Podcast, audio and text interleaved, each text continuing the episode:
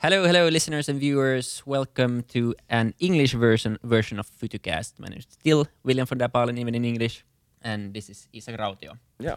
And today, we don't do these in English that No. often, but we do have good, good reasons every now and again. yeah, for today is definitely a good reason. We're at a very, very uh, special, uh, special place. And I have a uh, pineapple here.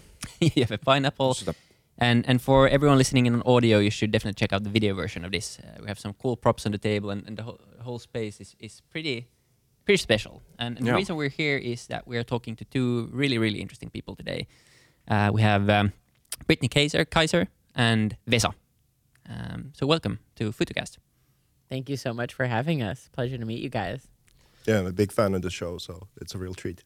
Yeah, thanks for uh, making this happen, kind of, Vesa. Uh, it hasn't been me that's been talking to you, it's been William mostly, but uh, yeah, this is amazing. I, I don't think, uh, well, I mean, we'll introduce you soon, uh, but uh, Brittany, uh, people know you probably from uh, a lot of stuff. Mainly, uh, you're the main, what would you call it? Would you, call, would you say whistleblower? Yes, Um, correct. Yes. Yeah, the legal term. That's the legal. Yeah, it, was, it is an official legal term, Yes. whistleblower. Okay, uh, for Ca- Cambridge Analytica, that happened a while ago. Uh, we'll get into that later. Um, and then you, uh, Vesa, you're an artist, like a digital artist here in Finland. This is your studio that we're in right now. Am I allowed to say that? Actually, Yes, of course. Yeah, we're somewhere in Finland, and uh, yeah. somewhere, somewhere. Um, it's it's called the portal. So Somewhere in the It's somewhere. portal. Yes. It's like how the Great Hack opened up somewhere in Thailand. Yes.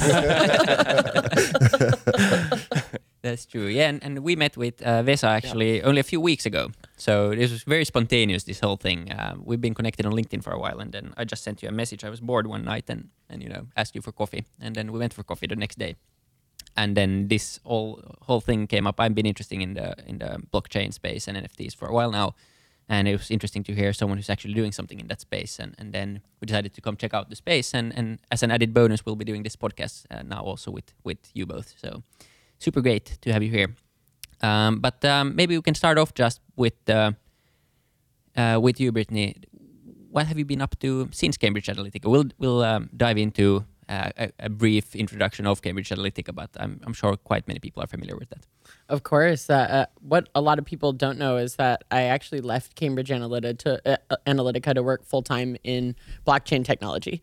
I had been interested in it for a very long time. I was lucky enough to have a friend that was mining Bitcoin in 2011 and sent me my first Bitcoins back then. So I always was paying attention to the industry and learning about it. And while I was at Cambridge and started to see how disastrous the data industry actually was, I started to think that my time was better spent working on large scale encryption, privacy, and data protection technologies. So I left uh, a place where I believe most people know it as a company that was exploiting data. If, if you know much about the Cambridge Analytica Facebook scandal, the main problem is that the amount of data that exists about all of us around the world on open markets to purchase, to license, and to be used for purposes that we never agreed to in the first place, that that is a technical infrastructure issue. It's actually how data is managed, and it's impossible for us to track and trace it. It's not uh, permissioned. We can't easily delete it. We can't see where it is lying in millions of databases around the world. And we have no control over that when we're using traditional technology. So I've spent the past many years working on not just growing blockchain technology itself, but also working on the legal and regulatory issues around that. I, I spend a lot of time doing legislative drafting, so uh, writing and helping pass laws that deal with not just blockchain technology, but privacy and data protection and what that actually looks like in order to implement. So making sure that both technology and legislation starts to actually make sense in a way where it protects people. My, my background is a training in human rights law, so I was studying as a human rights lawyer for nearly a decade. And so for me, if you want to think about data rights as human rights, something that needs to be fundamentally protected, we need both legislative protections as well as large scale encryption technologies like blockchain, where you can actually know for sure that if you're using a phone, if you're using a computer, logging into any platform, that your information is not going anywhere or being shared with people unless you agreed to it. Yeah, the Cambridge Analytica thing, uh, uh, and and just the usage of data. It's it's a global thing. It's happening everywhere. It's just Cambridge Analytica. We know about it because it's an instance. It's a singular instance that changed the course of history in many ways, in very very significant ways. But as you said, it's not just an isolated case. But should we just jump into that then? Uh, what uh, what about what what was Cambridge Analytica and what happened? Of course. So Cambridge Analytica was a tech startup that I started working at part time while I was uh, doing my PhD in international human rights law. And that probably to a lot of people sounds like a cognitive dissonance. How are you doing both of those things at the same time? But uh, I, I I come from a background of using technology for activism. I was on the first Obama campaign team where we invented social media strategy. And what I always saw was that if you could use more data in your political campaigning, in your activism, then you were going to be more successful. There was a big insight of the Obama campaign in 08, right? The first yes. time ever. Yeah. I was studying at Edinburgh University and I found out that Barack Obama was running for president, and uh, I had already volunteered on his senatorial campaign. I'm from Chicago, so I had known him since he was a young state senator. And I left Edinburgh, flew back to the United States, and uh, joined the headquarters team when it was only about five or six people, uh, and created his Facebook page. you did? yeah. Really? Wow. Um, so, in the very beginning of data and politics, for me, I was actually very inspired at the intersection between politics and technology. And so, when I joined Cambridge, I had spent many years after the Obama campaign teaching NGOs, charities, United Nations departments how to use the types of technologies that we developed on the Obama campaign so that they could be more successful in whatever they were trying to do fundraise for a cause or pass a new law to protect people, whatever it was. And I saw Cambridge Analytica as the most sophisticated way to learn how to use these technologies, that they were the best in the business globally. And if I could get a job there, then I could learn how to be the best campaigner in the world, right? And that's how I saw it. So while I was studying, I joined this company and I started to learn very quickly that it was quite a lot farther than what we had developed on the Obama campaign. Uh, there were tons of top data scientists that were collecting data in ways that were you know not exactly straightforward. Um, i think the big the big story that hit the papers was okay uh, cambridge analytica was one of the companies that got access to what was called the friends api on facebook. So from 2010 to 2015 there was an api that if you signed up to be a developer on facebook you could join the developers program and gain access to building an app on facebook. Yeah. And when you built an app, if anyone decided to consent to using the app, they not just consented to give their own data, but they were technically allowing access to data of everyone in their network. So yeah. their family, their friends, everybody that they were connected with on Facebook, all of a sudden, the developers of that application had access to everyone else's personal data, which under any law around the world, you can't consent on behalf of another able-bodied adult. And to put it into perspective, the numbers are crazy. Like the the the, the people who gave consent, they were in the twenty-seven thousand or something, and that number. And but then the aggregate amount of data of how many people they collected data from was like fifty million. Well, yeah. I mean, at, at minimum, I would minimum, yeah. But it's you know, like you can get to anyone in the world with you know a few connections already right. now. So multiply that with from twenty-seven thousand wow. people, it's it's bound to be quite a big number quite well, quickly. Well, that's that's the thing. It very quickly turns into a web of connectivity to anyone that had a Facebook page before April 2015 when they um, supposedly shut off access to this API. And Cambridge Analytica is one of 40,000 companies that had access to it. Wow.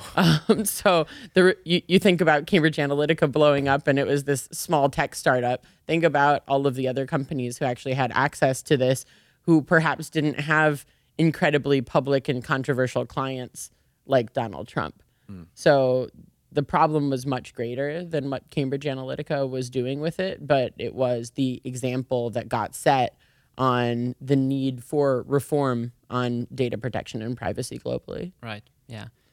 And Vesa, um, you've been doing some really interesting stuff also for a long time already, and, and kind of now uh, recently also even more exploded onto the scene with the rise of NFTs and, and all this kind of hype around that as well. So, um, um, do you want to tell tell the listeners briefly what you've done? You, you haven't been at Cambridge Analytica as far as I'm, I'm concerned, but uh, how did you end up meeting, and, and also what you what are you doing together here? Well, my my sort of thing that and why I'm so privileged to be uh, sitting here with Brittany is that this is like almost the second time I'm able to capture lightning in a bottle, um, because um, in back in 2008 I came up with my own process of how to make art, which through body painting and photography and painting and throwing it all together with Photoshop. Then I kind of started having digital files as the original artworks. And back in 2013, we published this. Uh, art project with uh, Veena Malik, who is this Bollywood actress who had a very controversial backstory.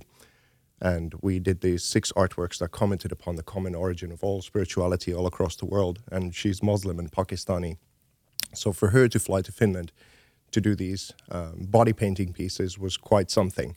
And I thought, how, how am I ever going to find another story like that in my life? So um, and as we're about to do a podcast of our own to go deeper into the NFTs and digital art and all this kind of thing, I'm just happy to be here in a sort of supportive role to fill in with some interesting facts that I, I think are uh, sort of essential about this story and why we're doing this collaboration together. So that's really the um, reason I'm, I'm sitting here. But it's it's such a fantastic uh, thing from where to get inspiration from and uh, we have this virtual reality expert here called Frank Spalteholz, who's we're using eight eight GoPro cameras and virtual reality capture and video capture and all this kind of stuff to really push and test the limits of how far we can take this with NFTs.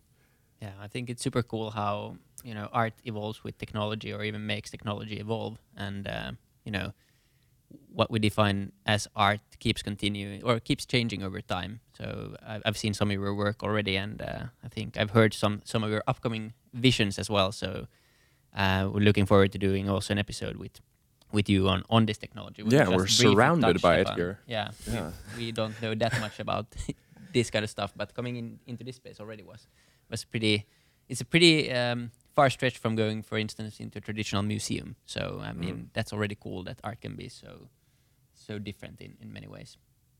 Um, but yeah, maybe many people know the the uh, Cambridge Analytica story and and what then ended up happening. Uh, but what I thought before this interview that would be really interesting to know is that how bad of a problem is this still? I mean, as you said, there were forty thousand uh, companies that had access to to this uh, API, and uh, I'm sure there's you know the problem wasn't solved with Cambridge Analytica going out of business. It's probably still a problem, right? Right, uh, and it's not just Cambridge Analytica and those forty thousand companies who had access to Facebook, and unfortunately, it's not just Facebook either. Uh, it's the way that legacy technologies have been built. Over the past many decades, technology was developed in order to be inherently extractive. So every time any of us touch technology, it's taking as much time, attention, and, and value and personal information about us as possible and collecting that on databases around the world to be modeled and used for anything from advertising to developing better products to informing governments, whatever it happens to be. Uh, the way that technology inherently is built is to make sure that the user is the product mm. in the end. Um, and so the reason why I call it legacy technologies is because I don't believe that that's the way that technology is going to continue to be allowed to work in the future.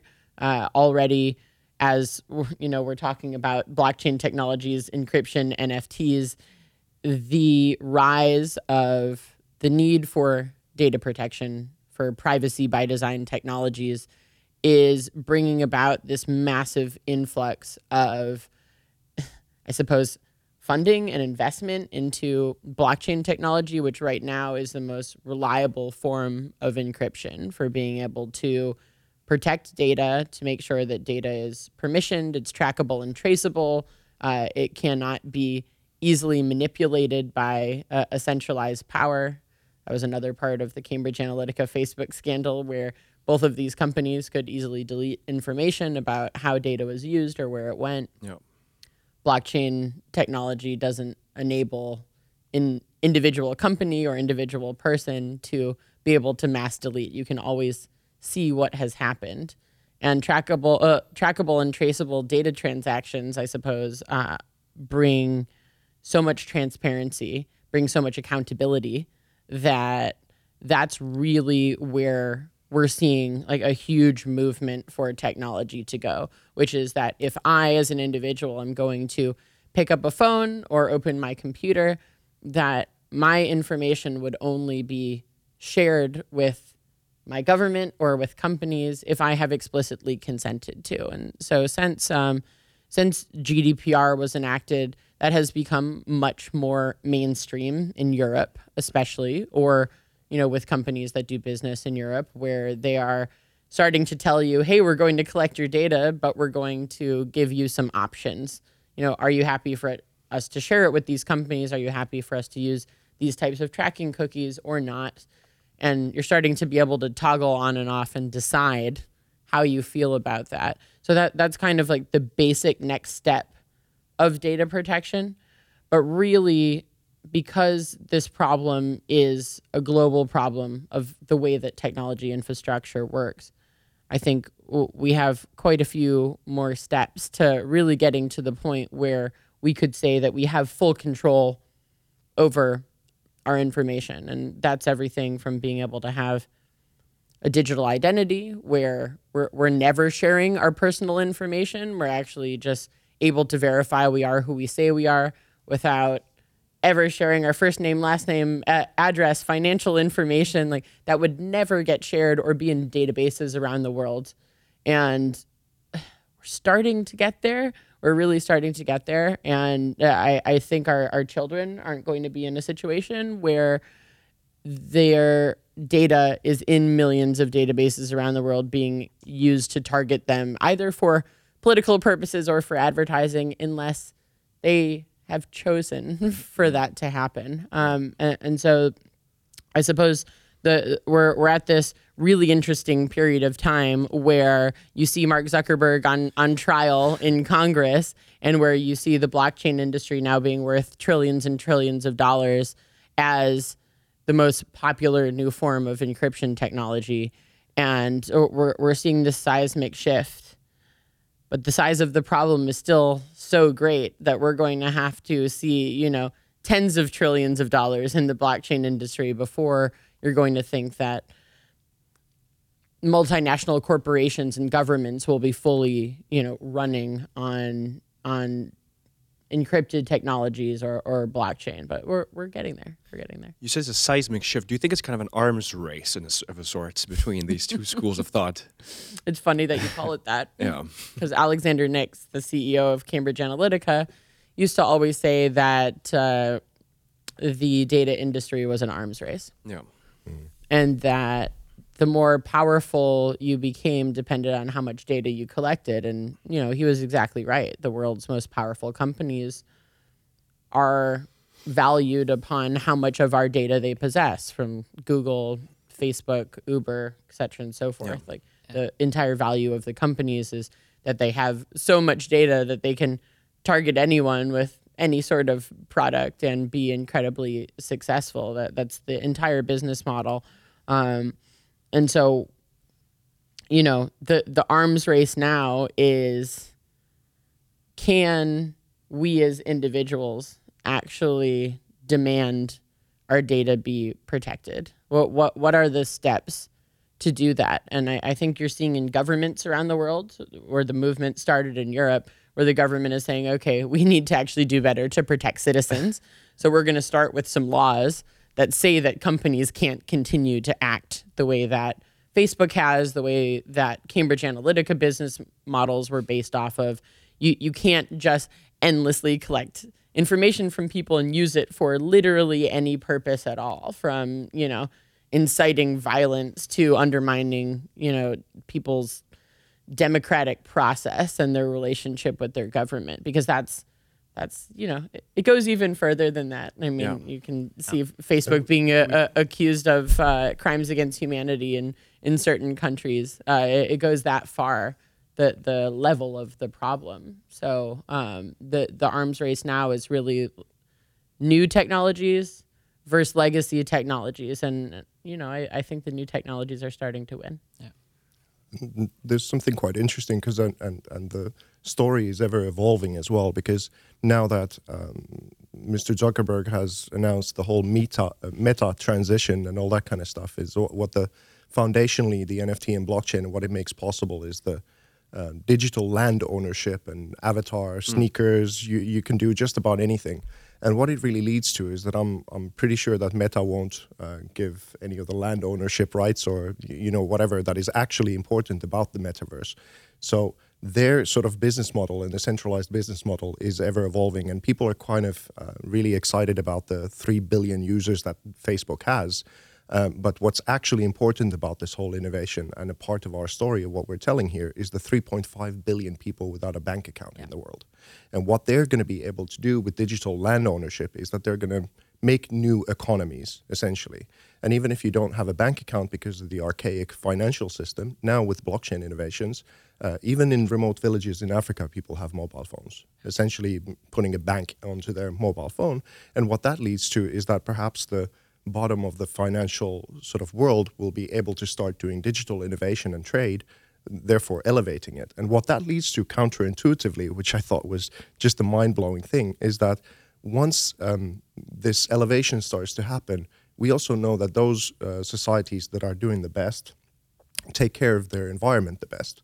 So counterintuitively, the, the virtual reality assets might actually end up solving a lot of the physical problems that we have in our world.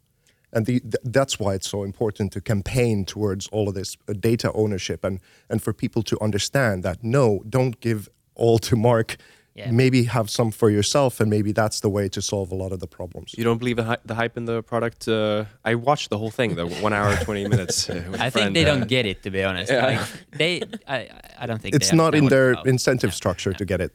Exactly. Therefore, They- they we're have no speaking out. incentive to build a decentralized metaverse for that everyone can use. Yeah. I mean, that's the most powerful tool ever if they manage to create it and lure everyone in. Because then, if they're they're able now to connect their data on the web, imagine how how easy it is to collect everything you do in the metaverse. Because basically everything you do will leave a footprint. Here in the real world, you can theoretically you can leave your phone at home and you can go dark if you want to. Theoretically, Theoretically, yeah. Uh, And things have gotten pretty bizarre here in the real world lately as well. So yes, that's true. I, I, I think really the the main way to think about it is that right now, you know, uh, your phone is spyware in your pocket.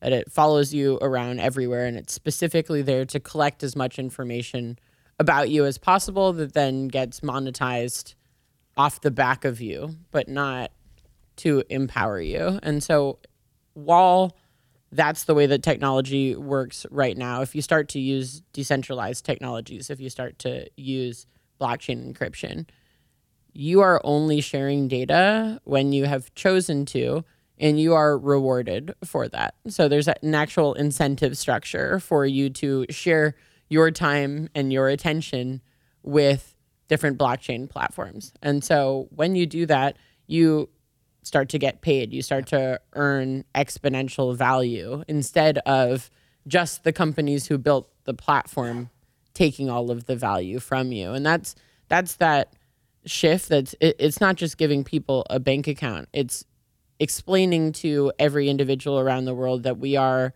inherently valuable and that our time and attention has obviously quite a lot of value if companies worth a trillion dollars are just made up of our personal data, right?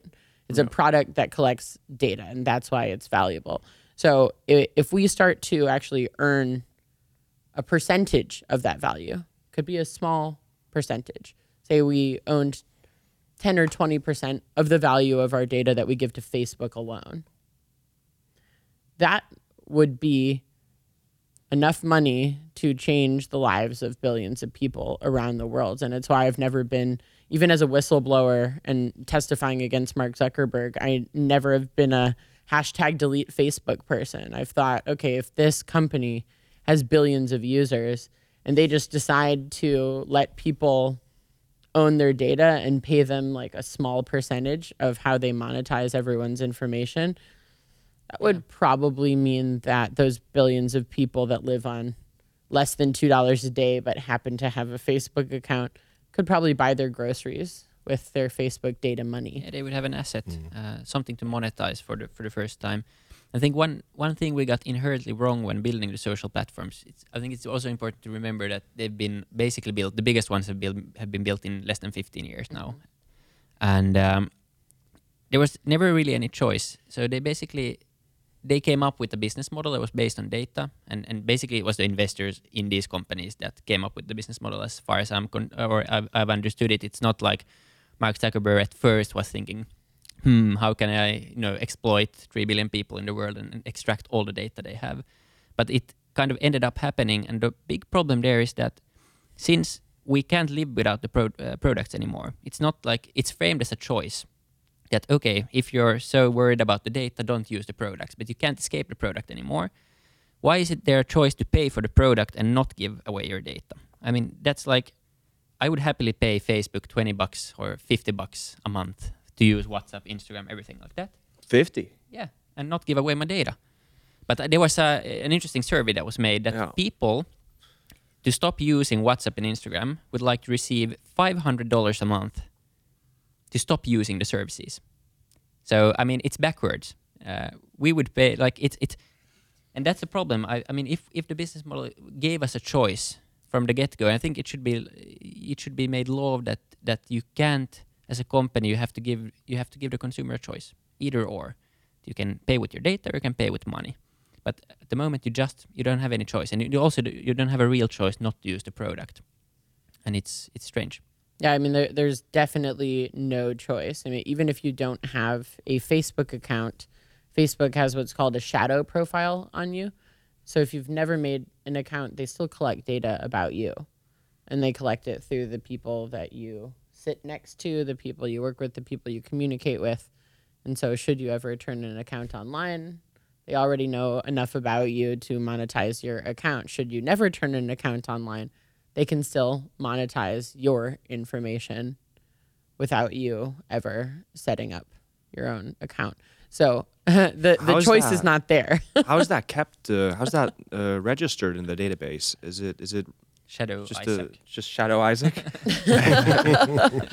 well, I mean, everything from your uh, what what they would consider your digital ID, your Facebook identifier, um, even without your account, which would include everything from your name to your live locations to what you purchase to who you communicate with, what your interests are.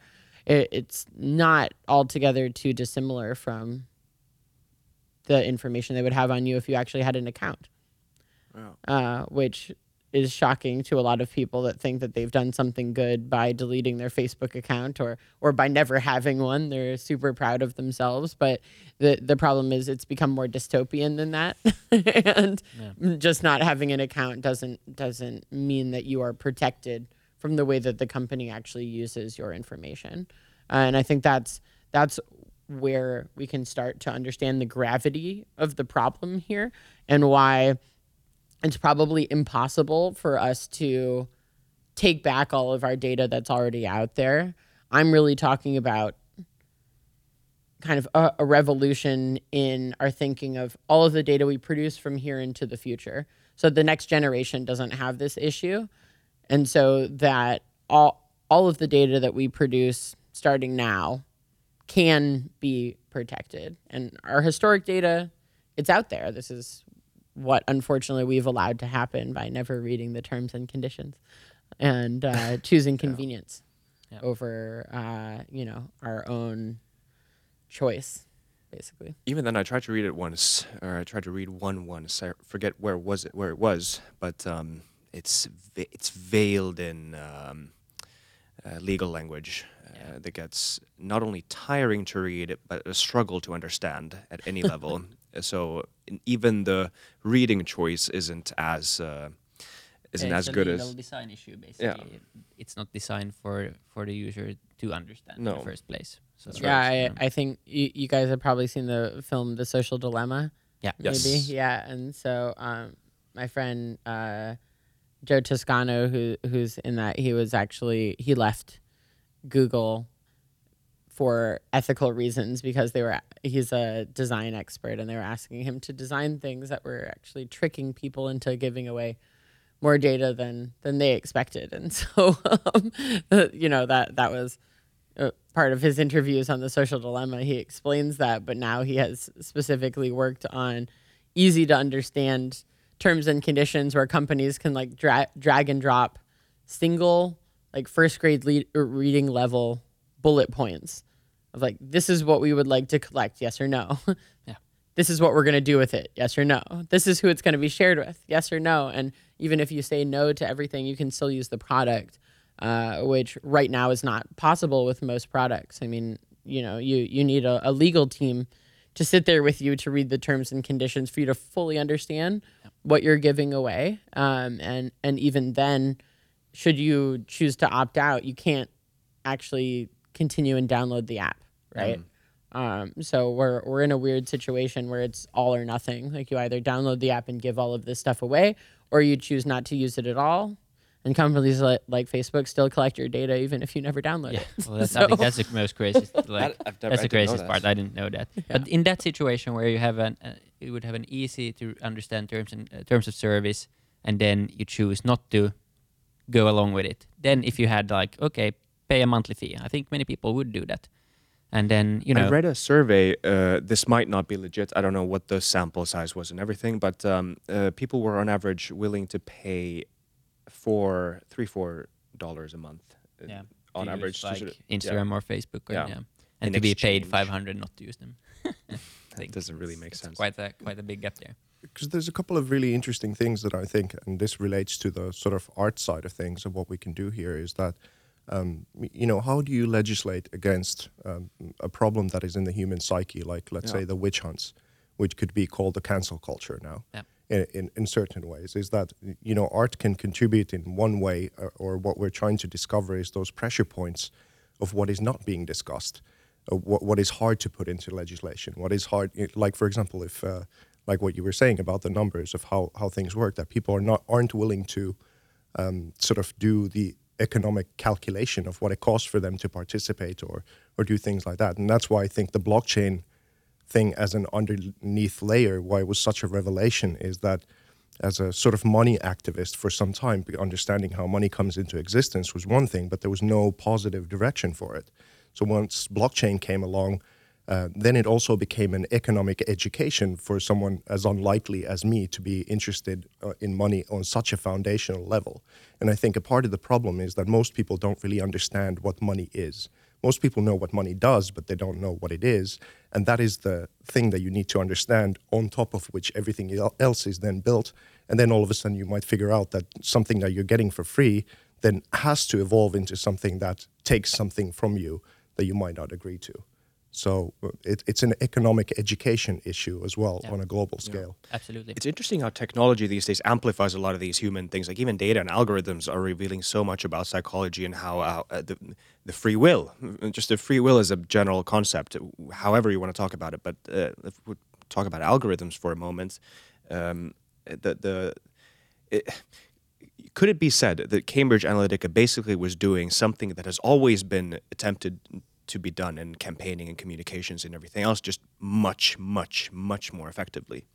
Definitely. Um, I, I think, you know, the the model that Cambridge Analytica was using was really just traditional marketing, data driven marketing and advertising on steroids, um, Yeah. which is uh, to say that if you are trying to sell a product to people, you can use data driven technologies in a less precise way. You can collect less data and still sell plenty of products just by you know narrowing your audiences and having perhaps you know e- edited messages for different groups of people you will still be a successful company because you will still sell some products and the more you crank up the dial of how intense you get with your data driven messaging the more ROI you're going to see for example now that doesn't work in politics it's in all or nothing right? Either you, vote or you don't vote. Yeah. you either win an election or you don't.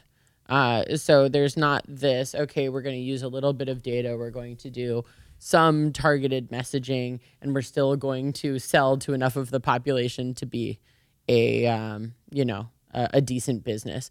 No, you have to know that there's a minimum percentage of the population that you are quote unquote selling to, that you are convincing of yourself, your brand, you as a politician.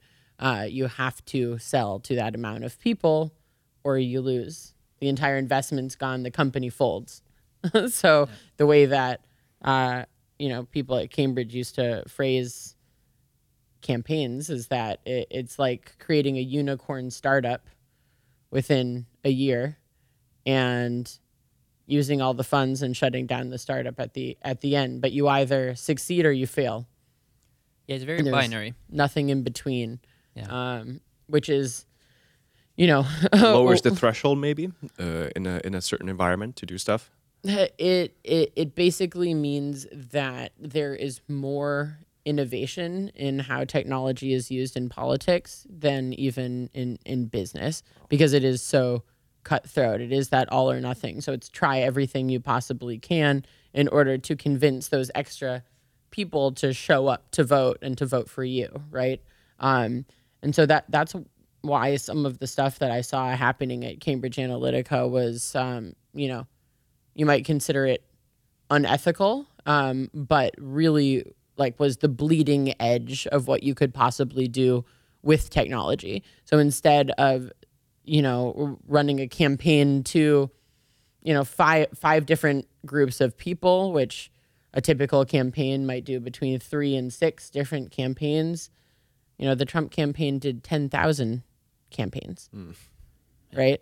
Um, to very specific groups of people, and all of that was algorithm driven, as you mentioned. That you know these algorithms are completely changing our reality and our psychology. But if you have algorithms that are completely deciding everything you see, your entire reality online, everything on your phone is different than the person next to you, tailored specifically for you if you're able to drill down to the individual level, then you're campaigning and speaking to everybody individually as they need to hear a message to be convinced of wh- whatever you're saying. So yeah, perfect candidate suddenly for yeah. everyone. You're the perfect candidate for everyone, even if you, you know all of a sudden you have ten policies on one topic. Yeah, exactly. And yeah, that's exactly. where it starts to get uh, very yeah, questionable. Yeah, that's the problem. You basically lie to nine people, or you can lie even to ten people at the same time. Mm-hmm. And and I mean, there's maybe a, a point where we should be regulating that.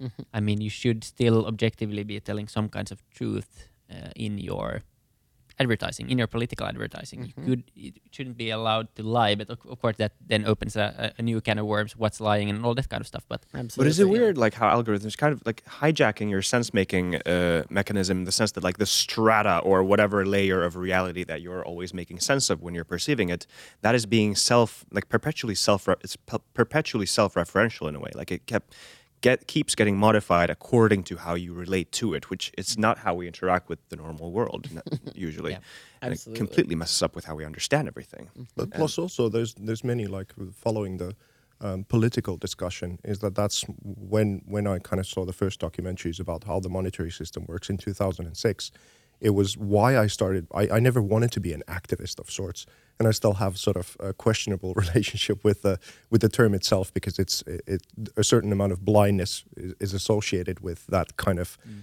thinking. Um, but it was obvious to see that unless if we fix this foundational layer, then the polarization that we see today is going to happen. So many people think that it's a right or a left issue, or it's a the, like even um, uh, let's say a polarization economically issue, but it's it's more like it's just that people, the worse that people do, the more they're going to blame each other and be at each other's throats. So when you get to the foundational layer of all of this, how to own your data, how you, how to start utilizing new technology at the face of a system that is kind of crumbling, then all of a sudden you start to see your neighbor as, as someone you you can collaborate with, as opposed to you know try and. Uh, do, so in one way, what the whole process of what we're doing here is to try and find those pressure points and go go to the foundation layers, inspire people to get Um, so get that information so that some of this thing can start to go back on its rails, and and the maybe middle class even will will start to expand as opposed to detract, because that's the thing that keeps it all together. And we're we're in dire straits right now, so in, in so many ways. So. I think it's a beautiful idea, and I'm very close to it myself. So to try to be the devil's advocate for once, what do you see is like, how can that fail? Because it's a grand, grand project, getting the big established, you know, governmental players, central banks, everyone to agree that it's better to give power to the people, so to say, and, and just skip these, or if not skip these institutions, then at, at, at least modify them quite heavily from what they're doing today.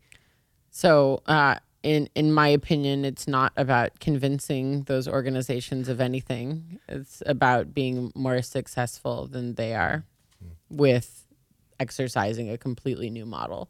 Uh, I I think that the rise of Bitcoin has shown that as like the first example of something where you you a government can't ban it and you can't legislate against it because it's impossible to stop on a like on a on a technical basis. You cannot stop Bitcoin from yeah, functioning. China's a good example of that. Exactly, and, and unless you the entire world's internet and electricity went down, Bitcoin is still functioning, right? And so, uh, w- without nuclear war, Bitcoin is there, and it has become increasingly popular to the point where it it became stupid for large institutions and governments to pretend like it, it wasn't important or that it wasn't a legitimate as, uh, asset class, a legitimate um, form of money or value transfer. And so now you've seen that most governments around the world have started to make legislation that regulates it in some way as opposed to banning it because it's not, again, possible to ban it. And then, secondly, you're seeing large scale institutions like banks that used to say, like, you know, um, Bitcoin is just for criminals. And now it's one of their largest new asset classes in their portfolios for their investment clients. And now you're starting to see uh, big brands and companies around the world that may have never interacted with blockchain. Now, their biggest new revenue source is NFTs, which is using blockchain tokens, whether or not it's based on uh, on Bitcoin or or another uh, blockchain basis. They're the, these are companies and institutions and governments that have to accept it because it is popular, it's being used, and it is inevitable. Uh, from from I think both of our perspectives, we would say that the technology is proving itself. We don't have to convince anyone of anything. Companies, governments, any organizations are going to be left behind should they choose not to adopt these technologies, uh, and that's really where I think a lot of the activism came from in the beginning of the industry, which is once people and organizations start to understand how these technologies work, they're going to have to adopt them. It's just getting getting to that kind of tipping point of mass adoption, and, and the coronavirus shutdown drove us to that, where you know tens of millions, hundreds of millions of people around the world all of a sudden lost any sort of um, knowledge of where their next paycheck was coming from. And we were forced to lead a completely digital life. So all of a sudden, people were looking for ways to earn and create value online in the digital space. And the only way to own your value and know that you are actually going to be compensated is to use blockchain technology in your digital life. And what what is courage as currency? I mean, that, that that's what's so incredibly inspiring about being able to do this collaboration with with Brittany is like seeing the emotional journey, like having uh, actually listen to the book, targeted, and kind of getting to know you personally, Great book. Uh, and and and just knowing the journey that you've been on from. Uh, you, you know this goodwill and and a certain amount of naivety, I suppose, as we all start out with, then coming to terms and then claiming your own data is that um, I, I think this is so important is for people to understand that you know we we all start from a place of you know we didn't know and then it's scary and it's like this huge machine that you, we're we're sort of all i- in a spider's web with but you can do actively uh, you can just actively do courage in the day to day in whatever form that takes for you and then we have examples like yourself who to follow even in small increments of how to start doing things that are of benefit to you. And sometimes it's a healthy amount of just saying no to some things. Uh, I, I won't accept this anymore. And and that I think is a gigantic shift uh, internally on any individual, and that sort of starts the ball rolling in a bigger scale as well. Well, for for right now, um, you know, you still have to be an activist to in your own life to use privacy technologies. You have to say, "Hey, I'm going to actively go out of my way and not use WhatsApp or Facebook, and I'm going to force people to text me on Signal, or I'm going to find a way to still get invited to parties even though I don't have a Facebook account or yeah. whatever it happens to be. Like you have to go out of your way because it, it's not the norm.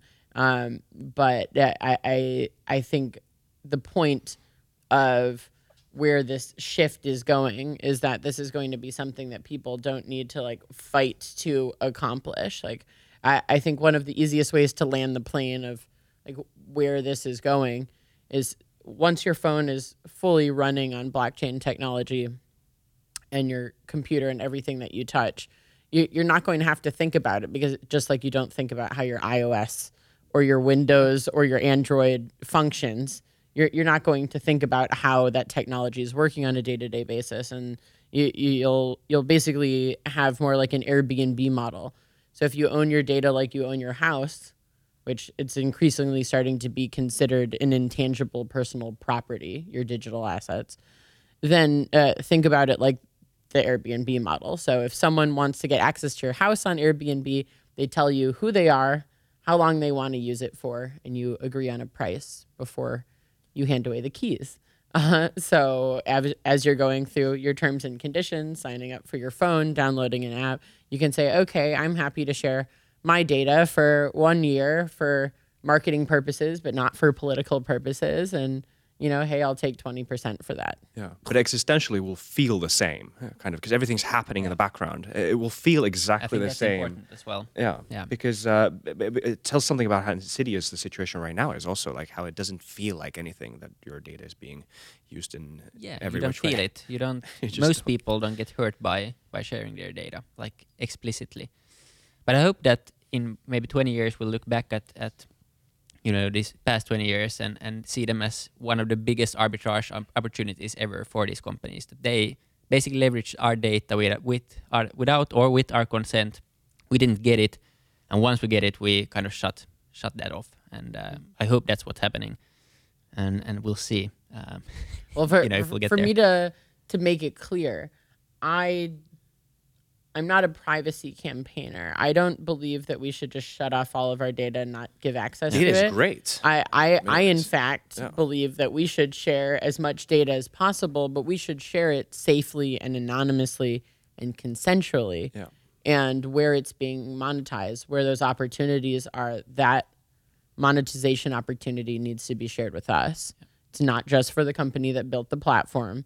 They obviously get to take a percentage of it, but because it's our information, we get a percentage of it as well. So I, I really see you logging into your phone, into your digital wallet, which some of these technologies exist today. You just have to decide to use them.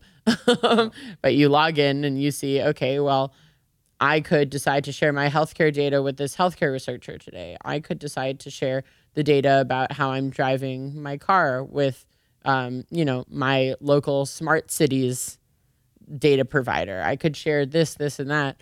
And you are just rewarded. So just for existing and having a phone, you are getting paid.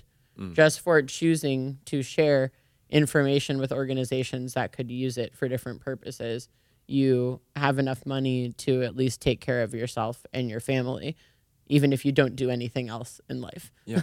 so you might see it as a universal income. Yeah. No, you know? At least um, the, the, base base of it. Um, yeah. Couldn't you even see the opportunity there for kind of data brokerages or, or curators in that sense? Like if, if there are some people who just just don't want to deal with that, uh, mm-hmm. and then they, there's there's some agent or some company who's trustworthy and and uh, yeah cur- curates the buyers yeah. and and then also curates the data maybe a bit more. Uh, just you know it's anonymous, but they would make it searchable and then uh, sell to the not the highest bidders, but you could have an opt-in who you want to sell. Yeah. You don't want to yeah. sell to big pharma. Okay, don't sell to big pharma.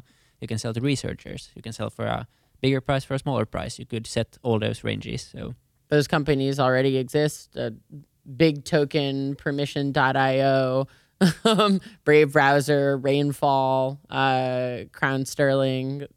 I could go on and on. that that uh, those business models exist. It's just there's millions of users instead of billions of users. But I think once people realize like, hey, I could use this application and get paid for my time, or I could use Facebook and uh, you know continue receiving uh, fake news on my news feed.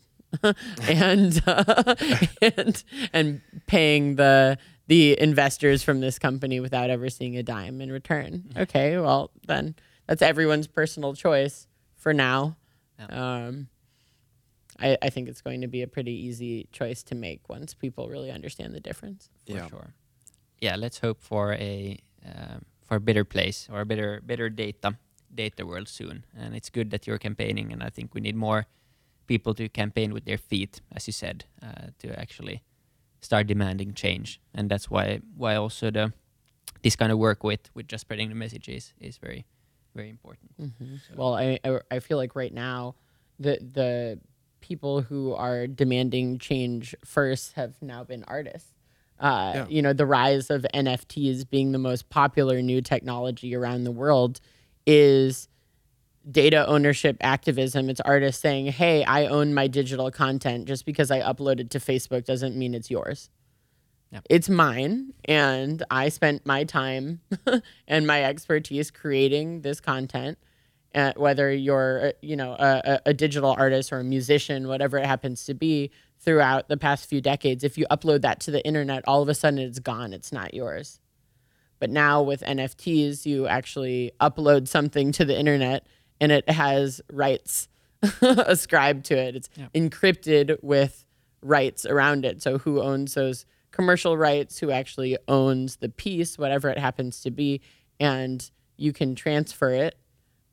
And all of those rights and rules and laws around it and your royalties are always attached to it. So the the the sea change has started with art for for data ownership, for blockchain activism, for large scale adoption of these technologies.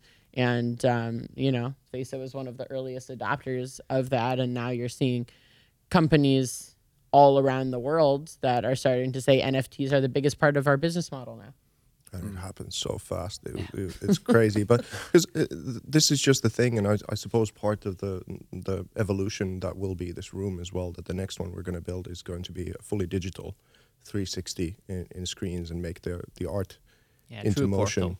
Yeah, a true true portal, and uh, and that's but because in the majority of people's minds now, because we've uh, we've had this sort of fiat art period for a while, where it's actually fascinating how much when Richard Nixon took out the gold standard from underneath the dollar, that's when Andy Warhol came into prominence with his literal factory and the kind of uh, certain thing that uh, art has only been able to be sort of fancy things for the rich or political propaganda for the most part. Like intellectually, that's sort of been the narrow bandwidth. And uh, on top of that, there's something called insult art that started with this uh, Piss Christ piece in the 80s. And, and like the banana on the wall in Miami, that's what most people sort of associate art with now is this sort of thing that just insults you to the point of, I can't believe that this is real. And then, you know, selling the, the sort of name of art down the line. And I think uh, uh, on our part and what, what this project is, and I suppose my sort of general thing altogether is to return some of the functionality of art to our day-to-day lives where you can feel that it's doing something useful and it deserves a place in society that it's doing something to open up hearts and minds uh, and show visions of where we could be going towards and this is the the thing where we really meet in That's a in this whole wonderful segue to ask, what have you been doing? you too. so um, you know uh, when we were introduced at the beginning of last summer we started scheming uh, around how we would be able to take an artistic experience out to the world that actually had people understand what what data protection, data ownership, blockchain technologies, what those are, and find a way you know, through my story, through my understanding of, you know, I was so excited about all of these technologies and I got swept up into a company where I thought that they were doing amazing things and then became a whistleblower and through that an activist for blockchain technology and advanced forms of encryption and ways to actually take back control of your digital life. And how how could we explain that to people in a way that was you know artistic and immersive and emotional and creative and and uh, you know for the past year and a half when Vesa has not been allowed into America and I've not been allowed into Finland, um, this has taken like so much evolution and so many iterations of. You and know, the Dubai that didn't work out. yeah. and we, we found out once that Dubai was the only place that both of us were allowed into in the world. So we almost produced this project in Dubai. But, you know, a year and a half later, we're finally here in the studio. And through through this past year and a half of, of trying to figure out what we are bringing to the world. Um, it, our, our goal is really to be able to have this immersive experience that can be taken to museums, art galleries, conferences, exhibitions, where you not only have physical art, but you have NFT art and an AR VR experience where you are seeing this entire kind of revolution of coming from exploitative tra- traditional technologies and like being so vulnerable and being taken advantage of and like us needing to protect our future and therefore kind of transitioning into these empowering technologies and being able to kind of fight off the uh, you know, the legacy technologists, the the data mongers, the uh, you know uh, whatever you want to call it, and they're. I don't want to give too much away by being more descriptive. Yeah, fair enough. but uh, you know that that whole that whole process of uh, of us transitioning from from legacy into the future of what you know empowerment in our digital lives actually looks like. Maybe mm. you, you want to expand on that. Yeah, so I'll, I'll just talk about the one thing because we've uh, already made it part public. Is one art piece is called Cookie Monster, okay. and it's it's it's this basically because uh, what I love about this whole conversation as well is that that there's nuance here. It's not black and white, and like you say that there's uh, I mean, the artwork is going to start off, as far as we now know, that it's going to be like in this sort of spacesuit, silver type of laser guns or whatever. It's like, do you accept cookies? Is the big question, and, and Brittany's going to have these oh, laser yeah. guns and okay, how okay, to I see. sort of shoot them. So, that, like, we, we, start from there, and the, then it starts the conversation. It leads somewhere, and maybe artistically, sometimes you have to make things a little bit more black and white as they are. That leads into the conversation, but you can at least because right now the situation is that most people don't feel what they're actually consenting to when they accept mm. the cookies. Sure. So if you do an artistic expression that is the very counter to that, then at least it balances it maybe to to some other thing that leads to. I really look forward to seeing this art piece or whatever form it's going to take. Um, yeah, for sure. Uh, but thanks, thanks a bunch uh, to both of you for for joining. Are we done? Yeah, we are. Oh, Unfortunately, no. there's this a lot of art to be created, so fun. I think we need to. Thank you so much to to let uh, Brittany and and uh, Vesa continue. So thanks so much for for joining the show. Yeah, thank you guys for being here. Thanks for the opportunity for a brilliant conversation this morning. Thanks. Thank what a so great much. start for the day. Thank you. yes. And thanks everyone who tuned in. See you in the see you in the next one. Bye bye. Bye bye. Stay safe.